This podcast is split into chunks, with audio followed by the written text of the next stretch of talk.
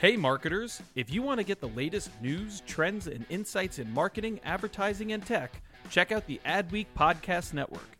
Learn from leading voices across media and marketing with original shows like Yeah, That's Probably an Ad, Marketing Vanguard, and Tech Magic with Cathy Hackl. Start listening now by searching Adweek wherever you listen to podcasts. My dad works in B2B marketing. He came by my school for career day and said he was a big ROAS man. Then he told everyone how much he loved calculating his return on ad spend. My friends still laugh at me to this day. Not everyone gets B2B, but with LinkedIn, you'll be able to reach people who do. Get a $100 credit on your next ad campaign. Go to linkedin.com slash generate to claim your credit. That's linkedin.com slash generate. Terms and conditions apply. LinkedIn, the place to be, to be.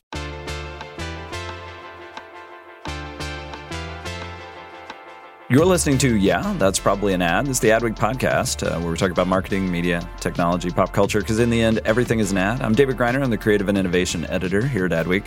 Uh, we are all crammed into the podcast studio here at Adweek uh, with uh, even a special guest uh, that we'll introduce in a moment. Um, but uh, we've got back Kimeko McCoy, co host on the podcast and social media editor here at Adweek. Kimeko, always a pleasure. Absolutely. Always a pleasure. Who did you bring into the podcast studio who is delightfully clacking around on the floor with her little, little tiny legs? Brought my ham of a dog. Her name is Luxie, 16 year old dachshund uh, lab mix. So, as best you can, envision that. Nobody tell the dog cops that we that we snuck your dog in to the to Oddly studio. shaped one at that. Yes. So, um, and we've got back Kelsey Sutton, uh, who covers uh, streaming and platforms uh, and technology in general for Adweek. Kelsey, always great to have you. Uh, thank you so much for having me. And we've got back Patrick Coffee, uh, a editor at large, I believe, and one of our senior editors who's been covering agencies uh, and brands for a long time, uh, and has some really big. Uh, we're going to be talking about this uh, trend now, really, of the of an increasingly vocal debate around whether agencies should work with clients that their employees have uh, political and social objections to, uh, and we've seen some major agencies go in in pretty different directions on how to handle that in terms of working with uh, organizations like ICE or you know Customs and Border Patrol. We will get into that in a little bit. Patrick, thanks so much for joining us. Thank you, David. Uh, and uh, we are sitting in front of several cups of coffee, not just any coffee. Nitro cold brew, the hottest cold trend of coffee. And we all kind of realize that even though we're all aware of it, uh, because it's like impossible to not be aware of nitro cold brew, but we don't haven't had it. Like none of us here, right? Nobody, No, nobody no at this idea. table has had it. What is it exactly? So if you are a nitro co- cold brew aficionado, uh, apologies. Listening to us cavemen have to figure this out. But the reason, the reason that we are all uh, sampling this is because uh, this past week, Starbucks. I think acknowledging that that a lot of people may know what nitro is, may be familiar with it, but don't really know exactly what it is. And it also continues what was already a somewhat confusing distinction between uh, iced coffee, right, which has been around forever, uh, cold brew coffee, and now nitro cold brew. Uh, and so Starbucks did this campaign. It's got a few different pieces, some really kind of swank, cool, Starbucksy, smooth animation type stuff, uh, explaining the you know their whole thing is that it's uh, it's like creamy without cream, and it's uh, what's the other one that uh, sweet without sweetener, and then that's how they're pushing it. But they also did a like a seven or nine part video series with Bill Nye, the science guy, stepping in to talk about, um, you know, wh- why nitro, what does it mean? What is nitro? Uh, and so we wanted to, the campaigns uh, seems to be doing really well for Starbucks. It got a lot of engagement with our readers, and we wrote about this past week. So uh, let's listen to a little bit before we dive into our own taste test of what we think of it. Let's listen to Bill Nye describing his new branded, well paid uh, obsession with nitro cold brew. Whoa. So, how in the world does nitrogen get into that delicious cold brew? Well, Starbucks uses a tap system that squeezes gaseous nitrogen into liquid coffee with precisely sized tiny holes to create thousands and thousands of microbubbles on the other side of the tap. It's those microbubbles that help make nitro nitro. It's not carbonation, it's nitrogenation. Whoa. So that is the science. But first, before we try it, what did you guys think of this campaign? I loved it. I um, it really put me back to my seventh grade uh, middle school science classroom where we watched a lot of Bill Nye. I don't know what that tells you about my public school education, but um, but it was it. I I also think that um, the fact that there is kind of a, a cool sciencey element to nitro like makes it more interesting than just it's coffee, which ultimately at the end of the day, like it is. It's just a drink. But the the fact that we actually kind of can understand the science behind it, and obviously taking the most famous science guy of you know that anybody has ever known um, to to do that to to actually explain the science behind it is um, was fun. They, they, it would be funny if they had tried to get Neil deGrasse Tyson in, and he was just like, just kept correct, correcting them until they were like, never mind, we'll just get Bill Nye. Kimeko, what do you think? I think it's really, really dope that they. Um, so a lot of times you'll see campaigns they'll bring in like big name celebrities and whatnot. Sometimes they make sense, sometimes they don't. Um, but I think um, this was a really good opportunity to bring in somebody like Bill Nye um, for that '90s nostalgia and the fact that he, I mean, I mean he's like an actual scientist, but like held on to that brand of like since the 90s and brought it until now and like starbucks was able to play that up i think it was really really cool well done also i mean like bill nye could like post a picture of his big toe like and i'd be like yes absolutely i love it but this was a really cool one What's funny is he. This is not the first ad campaign to use Bill Nye. There have been quite a few.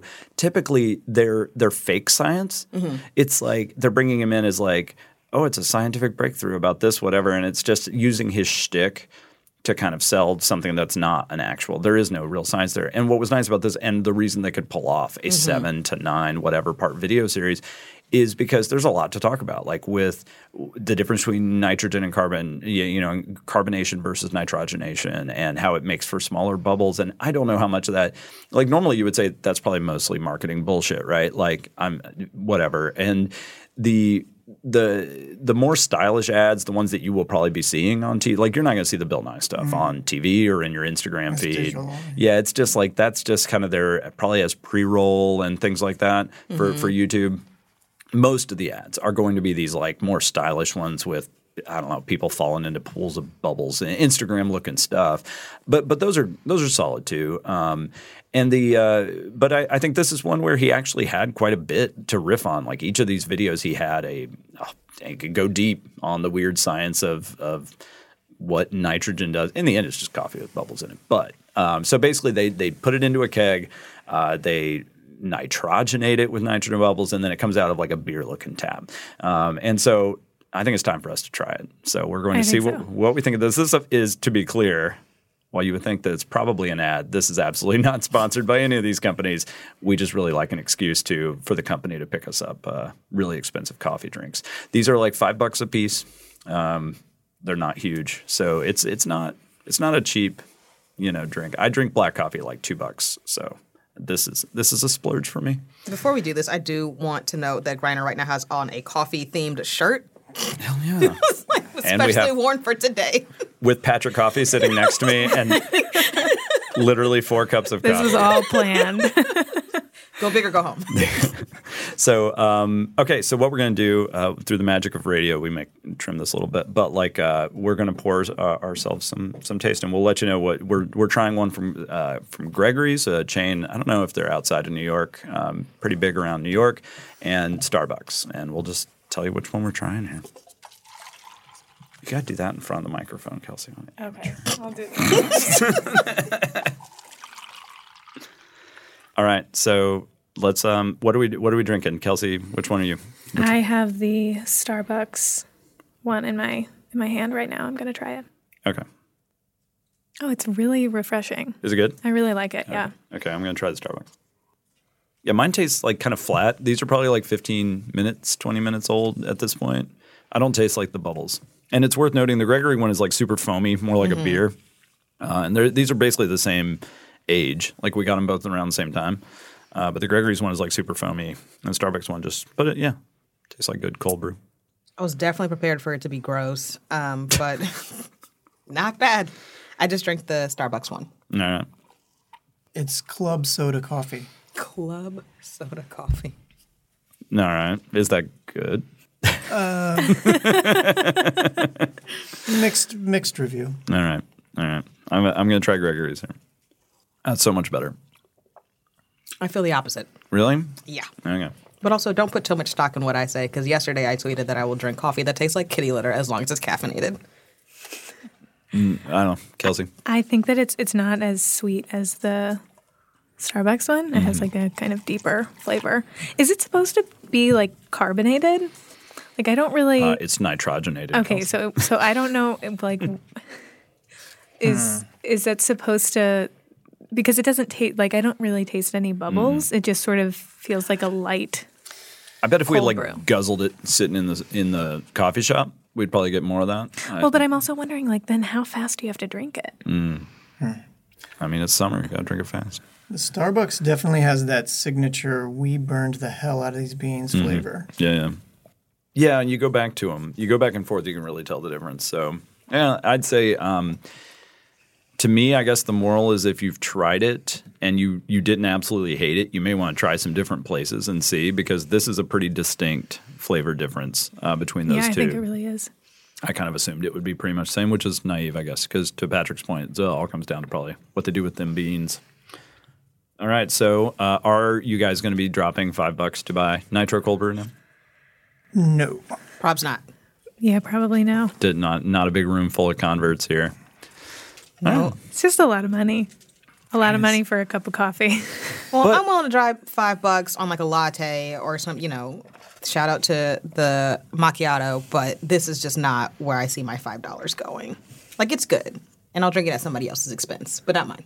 if it's Irish coffee, then perhaps it would. Be.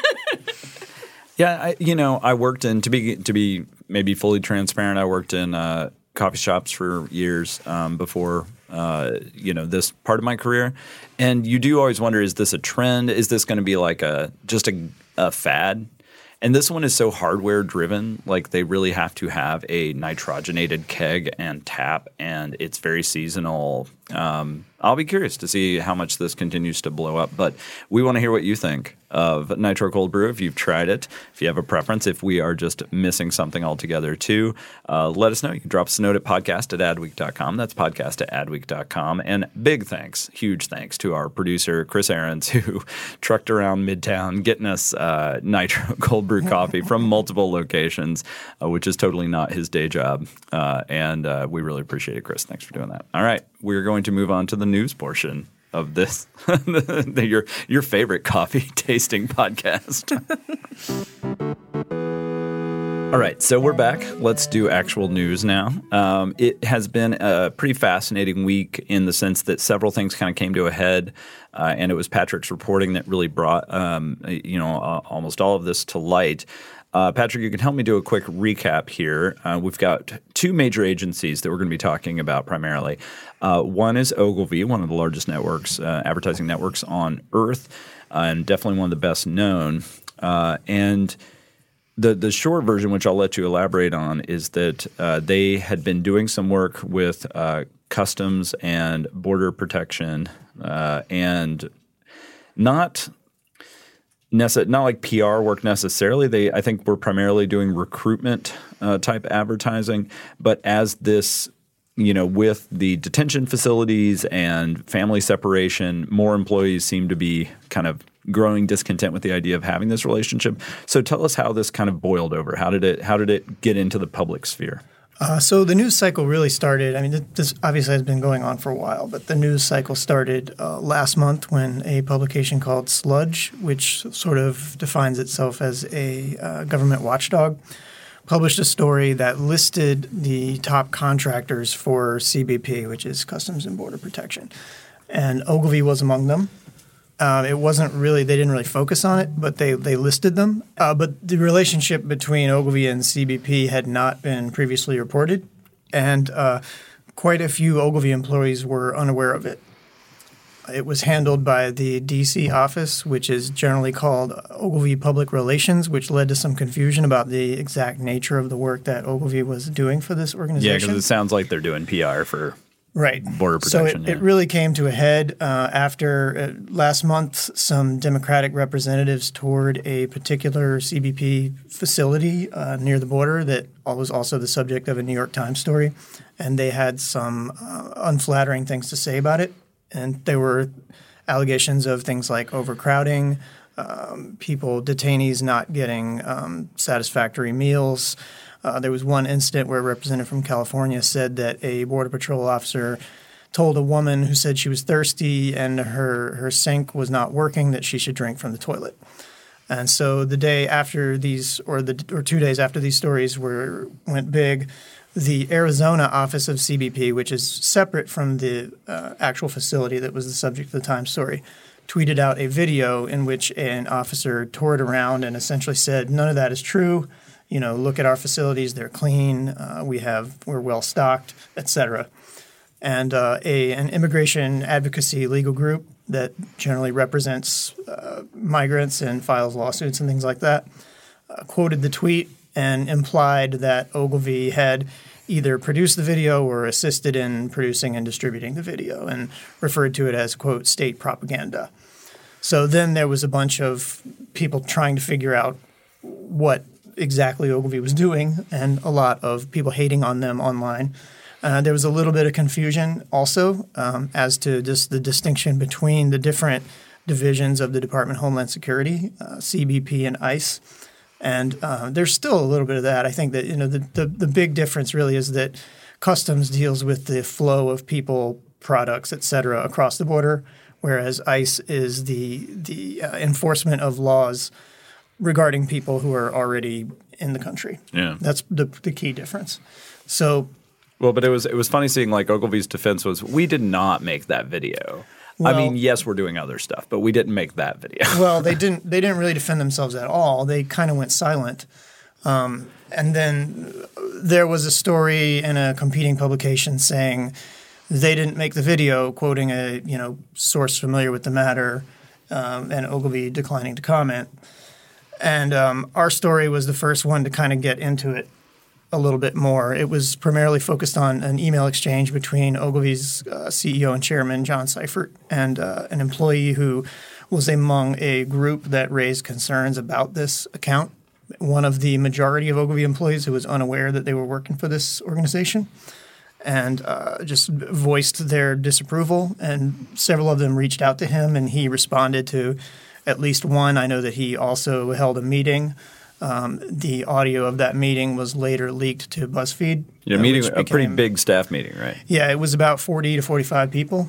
Um, and that was so then the story got bigger. But essentially, what he he laid out his defense, which was he said this is a very important uh, client for us. He said that the work we do is not public relations; it's creative. We make recruitment ads, and our goal is to help this organization attract better qualified and more diverse people.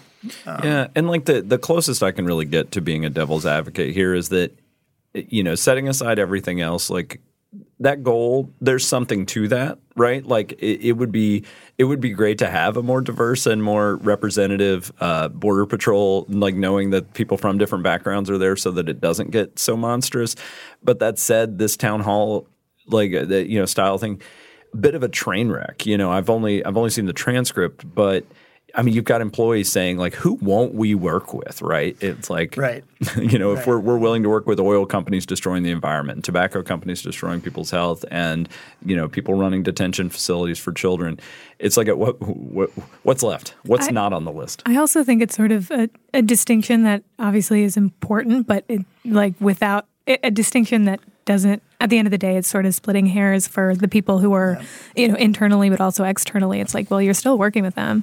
Like it doesn't really, you know, when the executives are saying, well, I'm going to do, we're only doing this specific type of work. It's like, well, ulti- at the end of the day, you're still doing work for this organization that is, you know, and there are all these kind of all this this stuff that this organization is doing like maybe you're not doing that directly but you're still working with them and i think that was kind of that was what i you know i took away from from the transcript and and from kind of the the internal back and forth and deciding whether to keep the contract which they ultimately did Yeah, that was that was really the takeaway was that uh, Seifert was saying we think that what's happening on the border is abhorrent. I think was the word that he used, and we don't, you know, we're not saying that we approve of that in any way, but we still this is our work for our client, et cetera. And it, it's actually kind of interesting to watch the the only ad that I'm aware of that they did make uh, for CBP because the actors cast in the ad, who are supposed to be Border Patrol agents, are uh, Hispanic or the, the primary actors. So it's kind of, um, to his point, they're sort of countering this perception uh, that is widely reinforced by these stories that you guys probably saw about Border Patrol agents being part of uh, racist Facebook groups uh, that came out around the same time. And I'm fairly sure Ogilvy leadership saw all that stuff too. But the the backstory is that this organization is having is really struggling to recruit people, um, and that they they had earlier hired both Ogilvy and Accenture, and there was a bit of controversy because uh, they couldn't prove that Accenture had succeeded in recruiting people despite paying them multi millions of dollars. And the ultimate conclusion was that they had worked on the account for maybe a year and a half, and that they had attracted just over 50 new recruits. So that just shows you uh, how you know problematic this this work could potentially be. But as as Seifert said in the initial email that we reported on, he was saying, you know, this is one of our one of several extremely valuable government contracts that we have, and we just you know we can't comment on it publicly because it would look bad for us, and it would sort of make those other uh, those other clients lose confidence in us as well. So, so you know, the long story short with that one is they decided to stay with the client, right? They so did. they, despite internal pressures, despite you know negative fallout publi- in, in terms of publicity, they chose to stay with it. Uh, but then we have Edelman. Uh, so Edelman, the largest PR company on earth, uh, independent, which is maybe an important distinction. Um, they uh, got well, you could tell us the details of how this one came to life, uh, but they had been uh, working with a contractor that ran ICE, uh, ICE detention facilities, prisons, basically. Um, and reminds the distinction where they don't run like the ones that I think we think of in terms of news reports, but They don't want run the ones uh, on the along the border generally, which are CBP. Yeah. Uh, but they run uh, the the company, which is called Geo Group, runs about 140 various facilities around the U.S. Uh, some of which are specifically for uh, detainees, that migrants, and for like rehabilitation and, and things like that. So they uh, hold them until they're while they're being processed through the legal system and, and in many cases deported. Yeah, one of the largest is actually, and I, I should have confirmed whether they run this one, but it is right outside of where I live in Alabama. Uh, is one of the largest detention facilities for um, you know for these detained migrants. Uh, in America is uh, there, and so you see actually there's quite a bit of increasing protest about it. It's been around for a long time, but it's it's Right. kind of more in the spotlight now. Even though there's not kids there, it's all men. But it's uh, you know, so it, so it is. This is a pretty large industry. I. I think many of us have heard about private prisons and, and know about their their kind of divisive role in, in politics. Uh, but so this came to light for Edelman. They had they were not doing work yet, right? They had gotten a contract. Right. They had signed the contract. Uh, they hadn't really officially begun producing uh, any work. Uh, they they had the contract for less than two weeks, really. So officially, they won the business, I, as I understand it, in May. Um, it was a no compete pitch, which meant that they were the only firm that was pitching.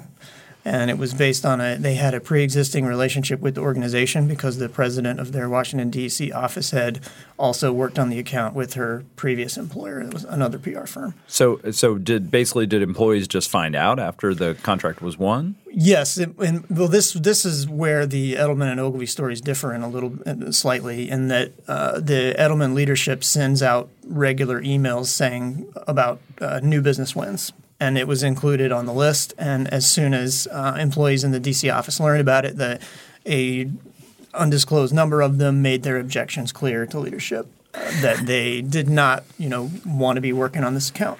And I think that there were, based on my conversation with several people, there were a series of meetings about it um, that led to a sort of all hands uh, during the second week, and then leadership told everyone, okay, we're you know we're not going to move forward with this. We're going to back out of the contracts, and they ultimately had it for, as I said, for for approximately two weeks. So they've gotten Edelman has because they unlike Ogilvy, they canceled the contract. They've gotten you know some praise from people who said they're doing the right thing. Um, you know, obviously they took on the contract to begin with, so it's yes. they are kind of admitting. They also sent out an email that was like, "Hey I just wanted to let you know, like this great business win," and everyone was like, "What?" Well, there's also what are you talking about. Yeah. We, we should also mention, and, and, Edelman has not confirmed or denied this, but uh, according to multiple employees discussing the contract online, they also formerly represented the second largest uh, private prison company in the U.S., which is called CoreCivic. They do essentially the same kind of work that the Geo Group does, and they represented them until last month when their contract ended. So essentially, they worked with the second largest company, and then when their contract ended, they started working with the largest company. And then when they, again, according to the sources that spoke to me, when the organization started to realize that there was both a this significant, uh, you know, portion of their workforce that that uh, didn't want to have anything to do with this, and also that it could potentially leak to the press, as it did, and um, make Edelman look bad, they decided that ultimately it wasn't worth the risk. Yeah, I mean they've got internal pressure, but then they're going. They know they're going to have, and they're a PR firm. They know the the damage that negative press can have.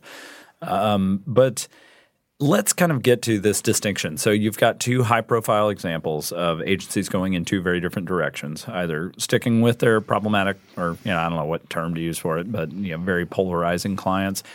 But where do you think this left the industry, Patrick? On like it, the next time this comes up, it does feel like employees are going to be more quick to to pull the trigger on this kind of internal protest now that they've seen it can work.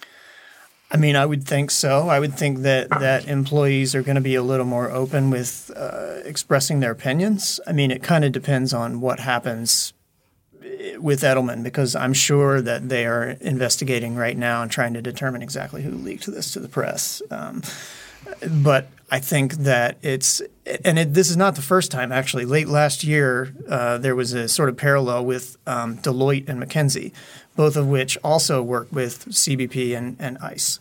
And uh, at McKinsey decided to drop ICE as a client, and then Deloitte employees sort of circulated a petition to their CEO saying, "We also want to do the same." And ultimately, they decided not to.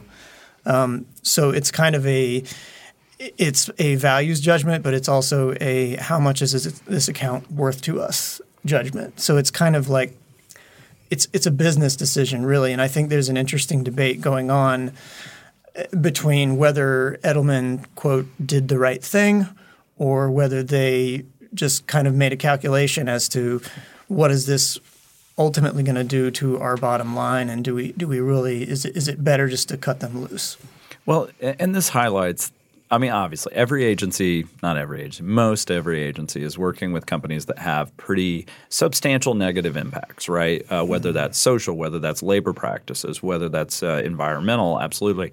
And oil companies are the ones that you think about the most because every agency, major network wants to have one of those oil companies because they spend a gazillion dollars on advertising. And if you talk to those agency people, they never say like, "Yeah, I'm really glad to help sell gas and sell oil," and and you know what they say is, you know, we're really they're they're a leader in renewable energy initiatives, you know, and but that can be true though. It, it, yeah, uh, but it, that's what they always talk about. It's like yeah. when when ninety five percent of where you're making your money is moving and selling and digging up gas.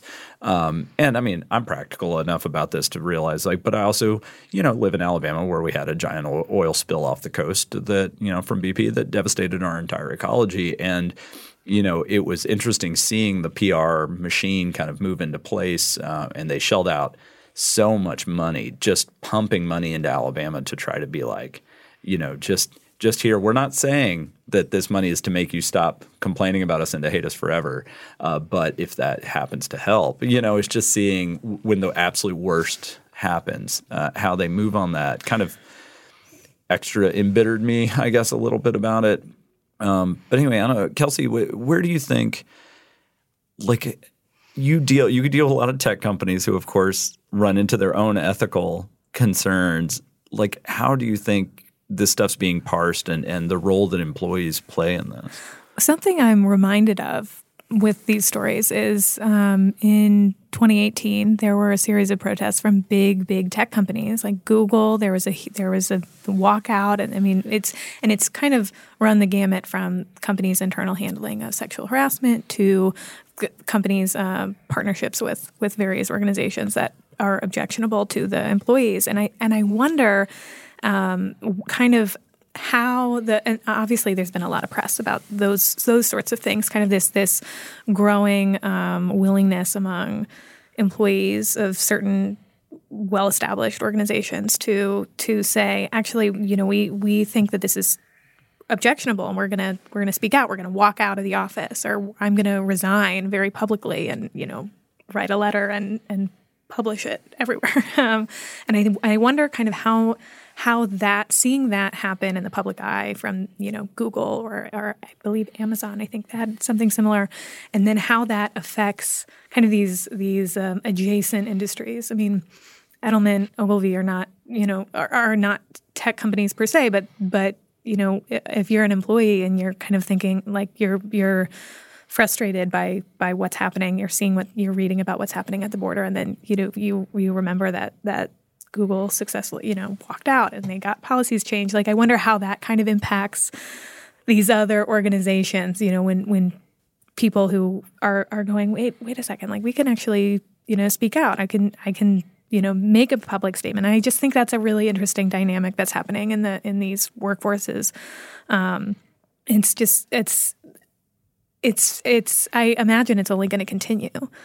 Well, the, the other thing this highlighted to me is that especially independent agencies, I'm sure this is true of any independent company too, is that you know they don't make as much money a lot of the time as your big corporate owned agencies, um, but they always tell me we have more independence. You know, of course, I mean they're independent, but they'd say like we're not beholden to what shareholders demand. We can make our own decisions, um, and you know this is a situation where if your if your pressure is shareholders and meeting financial targets and shareholders typically don't care about the kind of stuff we're talking about. They just want to make that money because they're anonymized, right? Like they're they're completely they are just a mass of people who get checks based on how much money uh, your company makes. Yeah, they don't have to deal with the press. yeah, and so like and they it kind of gives executives a bit of a fallback of just like mm, you know like it's what it's what shareholders want. Whereas if you're independent you can you can make that choice without anyone behind you screaming like, "Oh, but you could have made an extra fifty cents, you know, on your on your dividend uh, if you had done that. Why didn't you do it? You don't have to take those angry shareholder calls, even though you may have to take the angry employee calls." Um, Kimeko, we dedicated our Twitter chat uh, that we do each Wednesday. We dedicated the last one to this topic of who are you willing to work with, who are you willing to work for, when. And one of the questions we asked was have you taken a stand? Have you had to take a stand in the office uh, or at work or what? And, I, and I'm curious, this, any of us at this table may have been in this situation, but what kind of stuff did people say in terms of when they've run into this themselves? Um, not a lot of people actually, and then not to mention, um, you know, publicly on the internet are willing to admit that they had to stand up and say something to a company. But um, one of the main things that we did see was um, people wanted employees to be more influential when it came to company decisions um, instead of you know the reliance on the almighty dollar to spend more time considering what the people who work for you. Um, you know they said well when you're getting ready to work with a company um, check out the mission statement. But there was a little bit of back and forth in the comment section, which I really appreciated. That was just like, well, you can't always rely on a mission statement to tell you what this company's day to day looks like or what they're actually invested in. Just like you were saying, you know, they'll prop it's an oil company, but they'll prop up the oh well, we do renewable you know, renewable sources and things like that. So um, a lot of the focus was more so around like how do we catch them beforehand. What do we do to make sure that we want to work with them? And this is not a company that's, um, you know, gonna go against our core values. So, one one thing that I think is is key to point out is that you know unlike a Google or an Amazon, agencies have a model that is client first always. So when you sign a contract with a client, your job is to promote this client to make this client look good. That's that's it. You always refer to the client, even in the case of Edelman, when the client is essentially bad mouthing you after the fact, as mm-hmm. as their their now former client did yesterday. And this also applies to to government entities. You know, and and you can say, okay, this is nonpartisan. Like, take for example, McCann has represented the U.S. Army for a dozen years through George W. Bush, Barack Obama, Donald Trump. Very different politics, but the wars in Afghanistan and Iraq were still going on. They still had to promote the army. They still had to recruit people, you know. Um, but when you take on this assignment, knowing that the the political environment is what it is, you as an organization have to understand that this is there is going to be scrutiny. Mm-hmm. That it's going to go public, especially if it's a federal a federal organization, and that this attention is going to come. So it, that's why Ogilvy. Look, I was just kind of like my response to Ogilvy is kind of like they they sort of are like, why us? And I'm like, of course you. You chose to take this on, and yet you seemed utterly unprepared to uh, respond. Yeah, I mean that's something I I do wonder if at least companies are now thinking about that is like we should proactively or at least be prepared to reactively defend the decision we made because what shocked me is how not tremendously prepared uh, they were. Um, But at the same time, you can't do that because, as as Ogilvy said in these internal discussions that were never in, intended to be made public, you you just can't. As part of your contract, you signed this, this NDA. Like you can't speak publicly about your unless the client allows you to do that, and they almost never do. So it's kind of you. You really like just by accepting this money and this assignment, you kind of paint yourself into a corner. yeah. Yeah, one of the um, recurring things that we did see in our Adweek chat is a lot of times um, for people who had been vocal about, you know, we're not comfortable working with this company or this brand or, you know, this industry, it was always painted with this broad paintbrush. It's marketing, you know. Right. We're, we're, here, we're here to do marketing. That's it. I know some agencies do have policies where they allow people to basically opt out of working on certain accounts. I don't know exactly how that works at different shops, but uh, that's one way that some people deal with it. Yeah. Um, and there's t- to the point you were making earlier. I, I'm trying to remember the exact line that Seifert said in the from the BuzzFeed transcript. I believe he said that like no client walks a straight line, and he was talking about how our biggest client globally is Coca-Cola, and they contribute to obesity. And I remember when in the in the Adweek chat, we were talking about brands that people were talking about brands that they were proud to work with or mm-hmm. that they would want to work with, and a bunch of people mentioned Nike. It was kind of like, wow, I'm so proud of all the things that Nike has been doing, and the, you know the inspirational messages they send and stuff, and kind of like, okay, well, you know, Nike is currently facing class action lawsuits for gender discrimination. You know, Nike got a lot of press attention for its uh, what people deemed were, were unsatisfactory maternity leave policies for its for its female athletes. You know, and it's like, and then they have these ads that are focused on female empowerment and things like that. So it's kind of like there there truly is no perfect account. Yeah. Well, eh, eh, maybe I have a question that maybe is naive, um, but I think a lot of marketing people like to think this way: is that it's sometimes better to work in the system than from the outside. That protest gets you a certain distance, but if you're actually in the conversations, and when you're in an agency environment, especially in leadership, you end up in the room with some really important people. And this is what surprised me when I worked at an ad agency is that I would end up in meetings with these very high level executives at a major financial institution or whatever, and not a pitch, not a creative review, but it's like they want to be brought up to speed on a certain topic. And suddenly you're at the table talking to these people, and you can be the advocate for issues that these people in ivory towers, you know, if you live in a mansion and you just come in and work on the top floor, you may feel like oh that is the buzzing of flies. Like that doesn't that doesn't really and then sometimes i felt like i could be an advocate for this is a much bigger issue than you know and i would present data and show it. But on the other hand you know there's a line where you stop being an internal advocate for things and you become a collaborator right? Like with uh, with, with things that are patently upsetting. We asked about this in the chat. Did you get much feedback from people about whether they believe it really is better to work through the system or Yeah, you kind of had like a half and half. A lot of people, so you know, some people saw it as you know that's one of the, the best thing that you can do is try to be an advocate of change yourself and do it from inside out. Um, but there were others who were saying, you know, sometimes that doesn't work unless there's an outside pressure. You can want to change things as much as you want, but it may not work just from you know your team opting out or working differently or things like that. It may take a tweet storm or a shit storm to kind of come and add that additional pressure, um, like there was in this case. Yeah, you have to have both, right? Like you have to have the voices out there and then someone inside being like, they're right. you know, and and and we can make this change. And I I do think that's how you know, okay, you look at a company like Uber, right? Like where they have these really high profile bad things that happen. And then I had a friend go work at Uber, uh, you know, as this stuff's on the tail end. And I was like, you know, my first reaction was kind of like bold choice, you know, um, just because this is a person who probably could work anywhere. Um, and they said, you know, I well, I mean, I think I can help. Like, I think I can be part of making it better. Um, and and I, be, I believe them. You know what I mean? Like it's I, I think they could have gone to a lot of different places that that, that don't have a high profile you know history of problems, uh, but they said they felt confident that when they went and interviewed that yeah they're they're committed. I have no idea. Like I'm not deep in Uber, but it is one of those things where if like a if like a major company were famous for not having a diverse workforce and you were a person of color you know, you, it's easy to say like, I don't want to work there. I'm going to be uncomfortable. But on the other hand, you could say, well, I mean, it's never going to change if if people like me don't start Right. working there. Mm-hmm. Um, At the same time, though, like for all the people who are like, I'm going to try to change this from the inside out, there might be people who are just like, I'm not going to apply there. I'm not going to go. So I think that there is a risk of, you know, when you when you get involved in in uh, controversial clients, I put that in like scare quotes because it that's just like the most.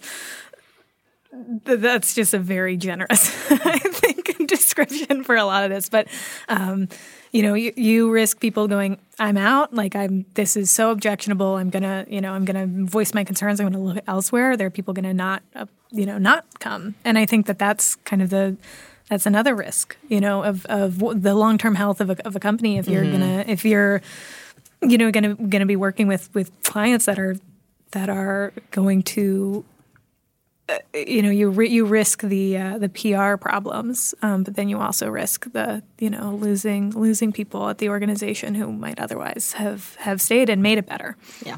There's a quote that has come up several times in this debate, and it's one that I, I always tried to keep in mind when I was at an agency. Is it's it's only a principle when it costs you money, um, and and it's easy to say like we would never do that until someone dangles a bunch of money in front of you, and this was a case where we saw. Uh, Companies go a few different directions, um, but I do think we're getting to that point, and I think this is going. I think we're just at the front end. That's why we want to dedicate this podcast to it. Is like we're really just at the front end of this becoming an issue. I think it's employees are going to be feeling more empowered, but we're seeing this right now with Brexit, right? So, hundred million dollar ad campaign under Boris Johnson to sell Brexit, uh, and some agency had to take it, Yep. and I, I believe it was Engine It that was.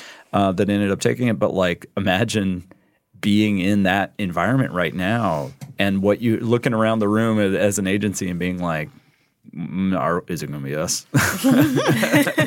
Because that's that's a lot of money, but also we may just be spit on in the streets, you know. Um, so I think I think we're just starting the, this. We're going to be hearing about this more and more now that it started bubbling up. Wh- Whistleblowers are going to be empowered more, and Yep. uh, you see apps like Fishbowl was a big part of this, right? It was both both the Edelman and the Ogilvy stories. Yeah, so that's an anonymous, uh, agency centric kind of app. I think they deal with several uh, industries, uh, but it's a little creepy because it is anonymous, and I never like necessarily tr- trust those. It's but- mostly you, you can use your name. Most almost everyone does not Yeah. for good reason. Yeah, but it played a big role in helping surface this. Uh, so we shall see. Well, thank you so much, Patrick. Uh, I definitely strongly encourage everyone keep an eye on Patrick's coverage of, of Ogilvy, of Edelman, of many other stories coming down the pike. Uh, but thank you so much for all your work on the story. Thanks, David. Uh, Kelsey, thanks so much for making time for us, Yeah, thank you so much for, having me. for joining our our first coffee tasting that we've ever done. I hope it's not the last. I know. It's like now I got to think. Uh, w- i- and if you have any thoughts as a listener of what we should be trying, uh, let us know. We, we are always happy to gorge on this stuff. Kimeko, thanks so much for making time and for bringing your wonderful dog. Not a problem. She's napping now, but not a problem. All right. Well, we will be back uh, next week. Uh, our theme music is by Home. Uh, this week's episode was produced by Chris Aarons, who, again, thank you for picking up the coffee, Chris. Thanks, Chris. uh, with production assistance by Josh Rios and editing by Lane McGibney. Uh, and you can reach us anytime at podcastadweek.com. Don't forget to uh, subscribe and leave us a review. Those reviews mean a lot to us and they help new listeners discover the show. For Adweek, I'm David Griner, and we'll be back soon.